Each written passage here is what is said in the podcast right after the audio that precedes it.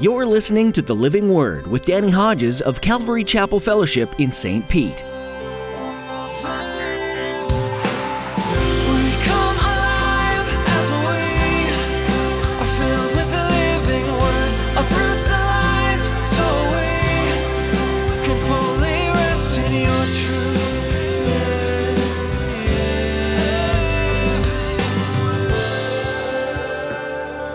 Stop trying to do it in your own power. Stop trying to do it your own way. You lean on me. You trust me. You let me lead you, guide you. Follow me. Therefore, to this day, the Israelites do not eat the tendon attached to the socket of the hip because the socket of Jacob's hip was touched near the tendon. This is the turning point in Jacob's spiritual journey. How many times have you messed up and tried to fix it yourself? Oftentimes, we think that we can clean everything up and fix our problems all by ourselves, but in reality, we just aren't strong enough. If God knew that we would be strong enough to overcome our own sin, why would He send His only Son to die for the sins that we can't overcome? God knew that we wouldn't be able to beat our sins. Only through the grace and mercy of Christ can our sins be forgiven and cast as far as the east is from the west. Now, here's Pastor Danny in the book of Genesis, chapter 32, as he continues his message, The Story of Jacob.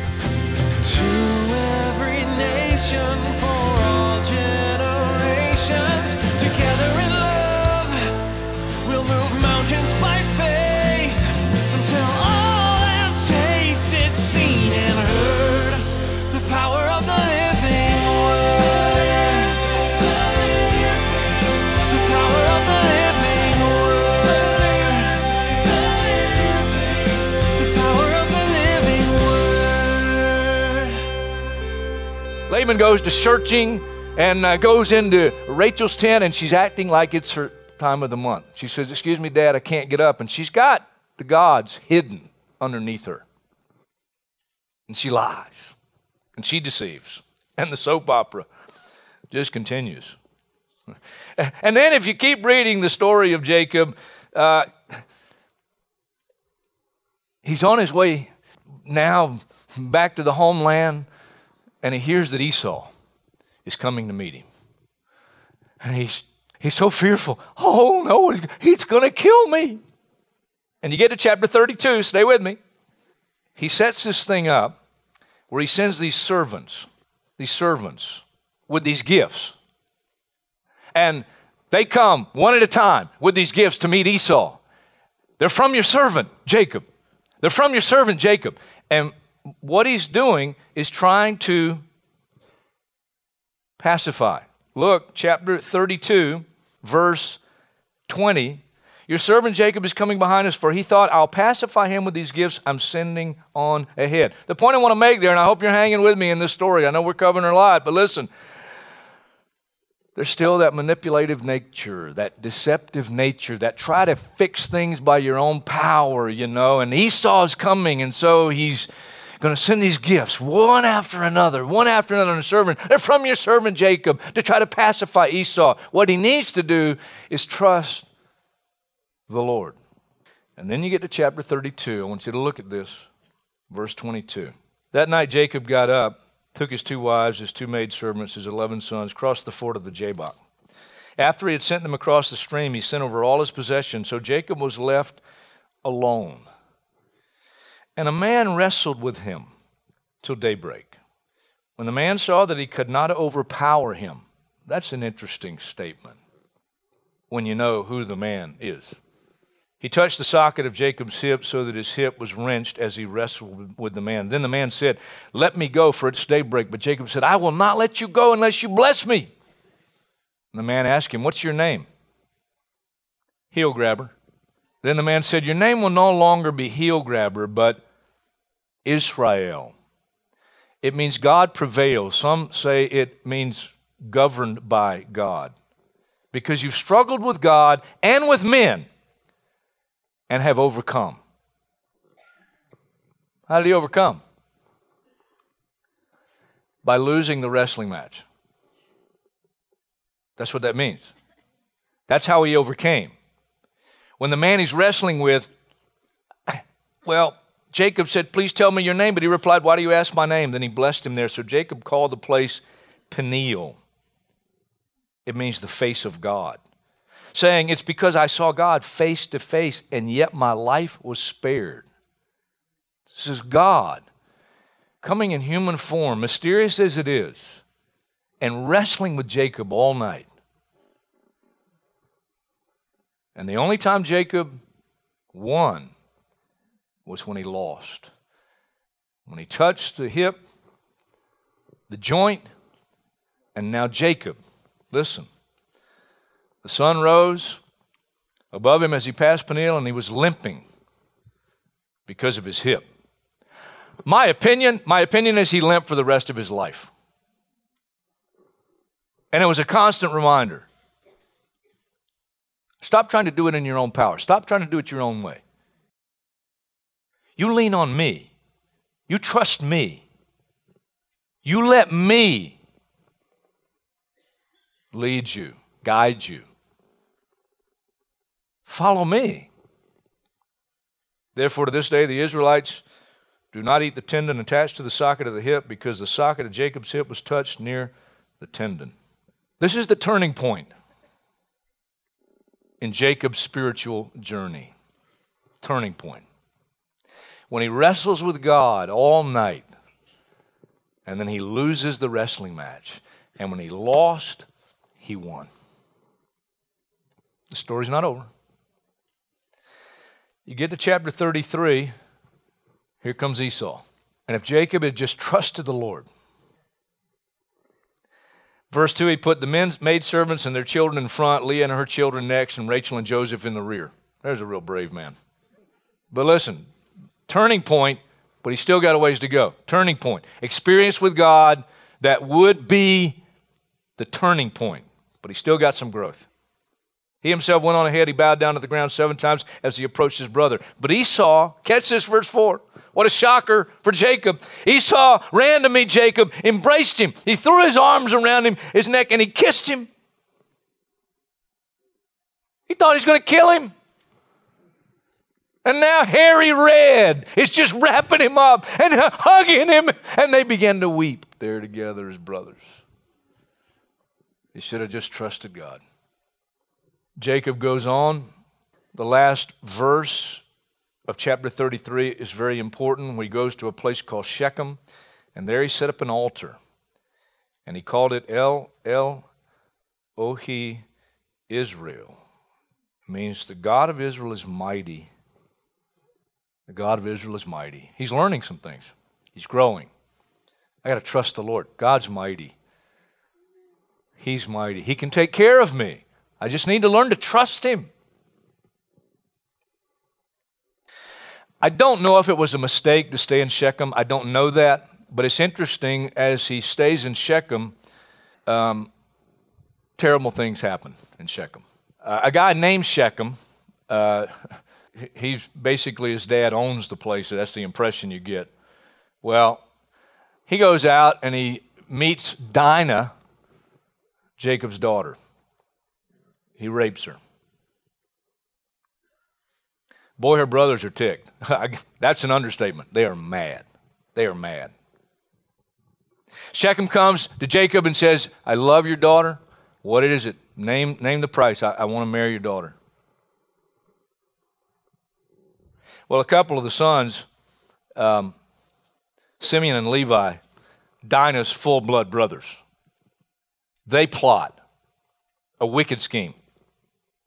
And they say, eh, well, you know, uh, our faith, our God, we're circumcised men. The only way we'll agree uh, to this, uh, you marrying our sister, is if you guys all become circumcised too. They agreed to it. And while they're in the midst of the pain after being freshly circumcised, Simeon and Levi come in and slaughter the whole bunch of them. Man. Verse 27 the sons of Jacob came upon the dead bodies and looted the city where their sister had been defiled. Life's got a lot of surprises, and you never know what's coming. And you love the Lord, and you're serving the Lord, and you're growing in the Lord. And then tragedy hits. What's Jacob going to do? Chapter 35, very significant. Here's what he does. Then God said to Jacob, Go up to Bethel, settle there. That's good advice. Bethel's where he first met God.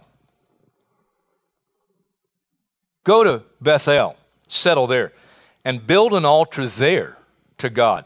That is what makes me suspicious that staying in Shechem was not a good idea. But I'm just going to leave that one there. But it is suspicious to me. Go to Bethel, settle there, build an altar there to God who appeared to you when you were fleeing from your brother Esau. So Jacob said to his household and to all who were with him, Catch this. Here's what he says Get rid of the foreign gods you have with you and purify yourselves and change your clothes. There's one particular person that he's talking to. One particular. Now, he's talking to the whole family, but there's one particular one he's definitely singling it out. Her name is Rachel. And now Jacob has become the leader in the family that God wanted him to be. Then come, let us go to Bethel, where I will build an altar to God who answered me in the day of my distress and who has been with me wherever I've gone. So they gave Jacob all the foreign gods they had and the rings in their ears, and Jacob buried them under the oak at Shechem. Now, now he's a godly father. Now he's a godly husband. Now he's taking action. He's growing. Verse 9, chapter 35, after Jacob returned from Paddan Aram, God appeared to him again and blessed him, and he said to him, Your name is Jacob. Your name is heel grabber. But God said to him, You will no longer be called Jacob. Your name will be Israel. So he named him Israel. Now he's mature. Now he's learned some lessons. Now, God prevails, governed by God. But that's not the end of the story. The chapter ends with the death of Rachel and the death of Jacob's father, Isaac. Painful. Rachel's death is interesting. I want you to look at it, chapter 35. Um, as she breathed her last, for she was dying, and she's giving birth as she's dying. All right? She named her son Ben Oni. You know what it means? Son of my trouble. Now, I'm not surprised when you read between the lines, even like I've noted tonight about Rachel and her character. It's not a faith name. It's not an encouraging thing. It's, it's, it's a selfish thing. Uh, son of my trouble. That's what it means. Son of my trouble. I'm dying because of you. Son of my trouble. But notice this. But his father named him Benjamin. He said, No, that's not, no, we're not, no, no. I'm naming him by faith. Son of my right hand. Benjamin. That's his name. Not Benoni. Way to go, Jacob. Way to go. And then verse 22. I hope you're hanging with me here. I, again, I know it's a lot, but listen, verse 22, chapter 35, while Israel was living in that region, Reuben went in and slept with his father's concubine, Bilhah. And Israel heard of it. Isn't that interesting? Challenges still in life, family problems, but he's a mature saint now. Israel, not Jacob, Israel heard of it. He's going to make it. Despite the family problems, despite the testings, despite his mistakes, that thank God he's learned from. And then you get to the end of chapter 35. And it's interesting. And again, hang with me. Jacob came home to his father, Isaac, in Mamre, uh, where Abraham and Isaac had stayed. Isaac lived 180 years, then he breathed his last and died and was gathered to his people, old and full of years. And that's how it ends. And then you pick it up in chapter 37. And we'll look at the life of Joseph. And if you haven't caught on tonight, we're looking at the life of Jacob tonight. This is the story of Jacob. But it's interesting how the story of Joseph starts out. And the Holy Spirit makes no mistakes in inspiring the pen of these writers. Look at chapter 37 and look at verse 2. It's the beginning of the story of Joseph, and here's how it opens up. This is the account of Jacob. Why? Why does it open that way? Joseph, a favorite son of his father Jacob, because he was born to him in his old age.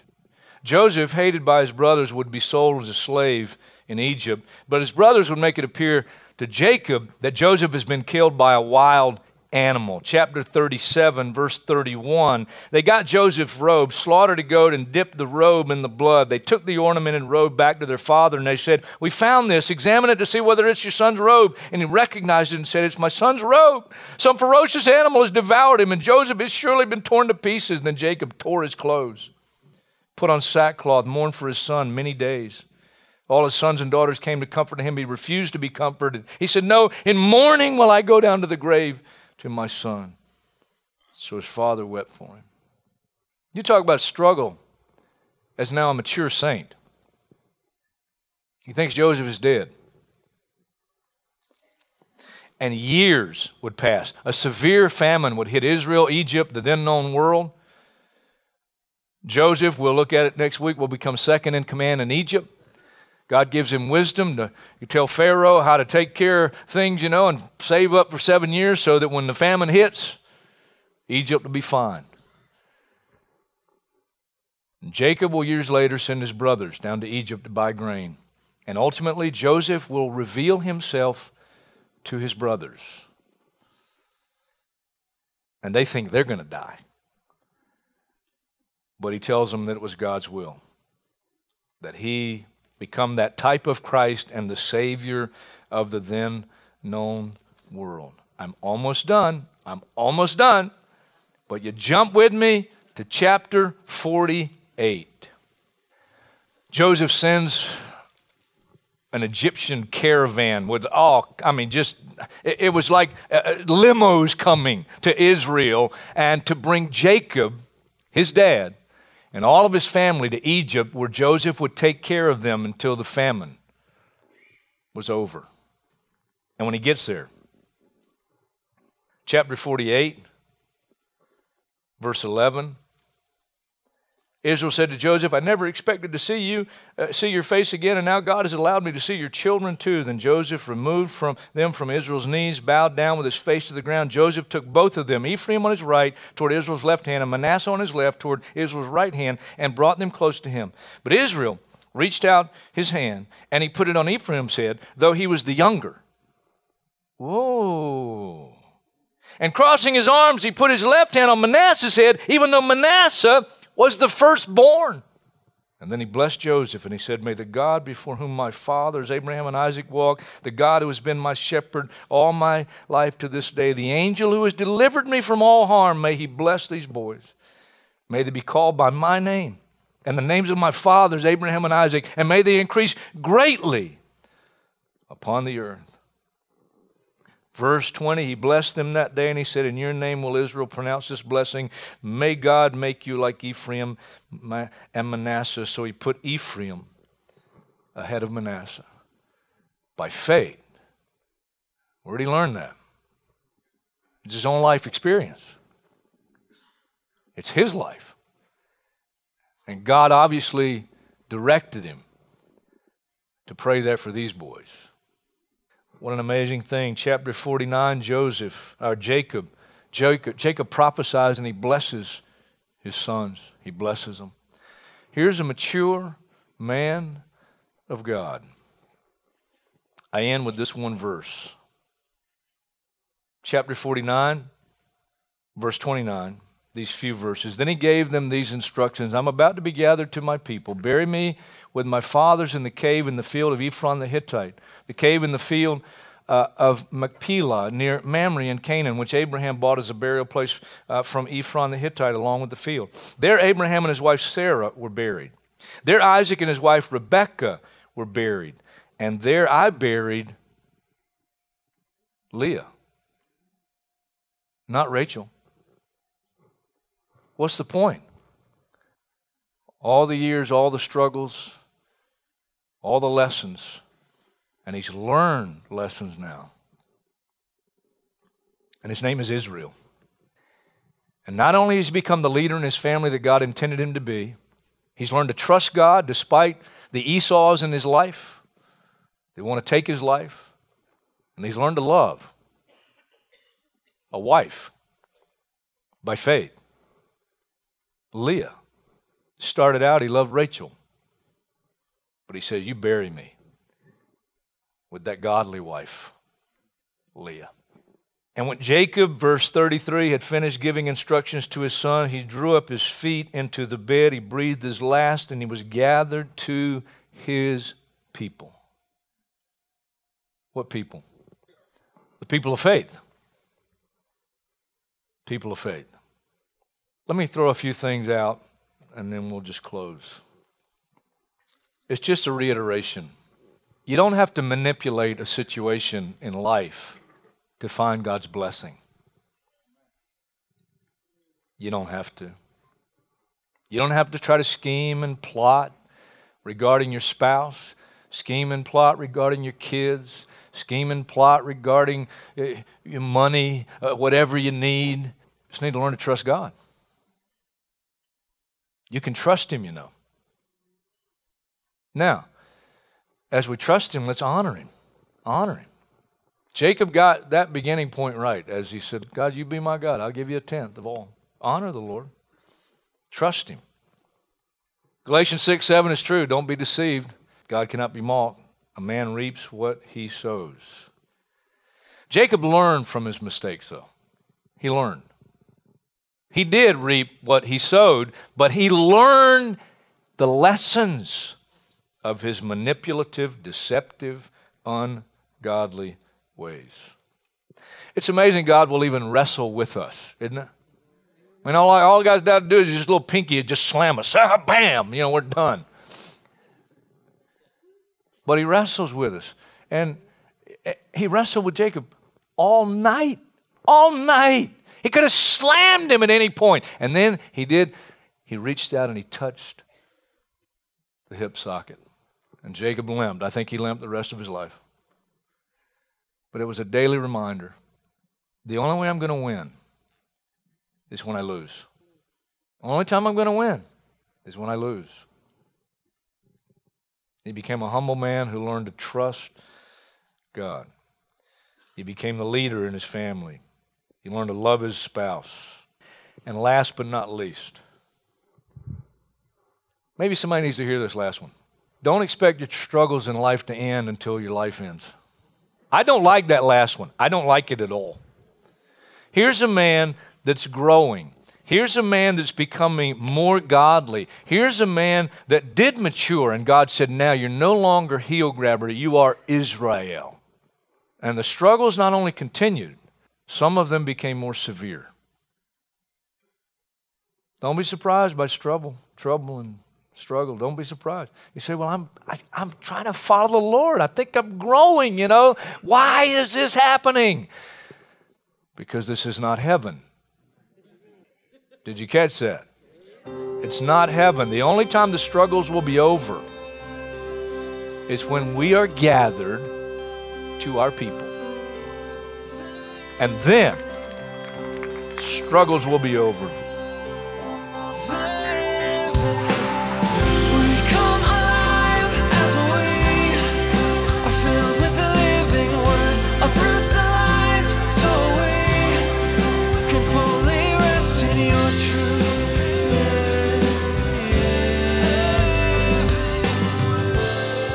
Thanks for joining us today on The Living Word.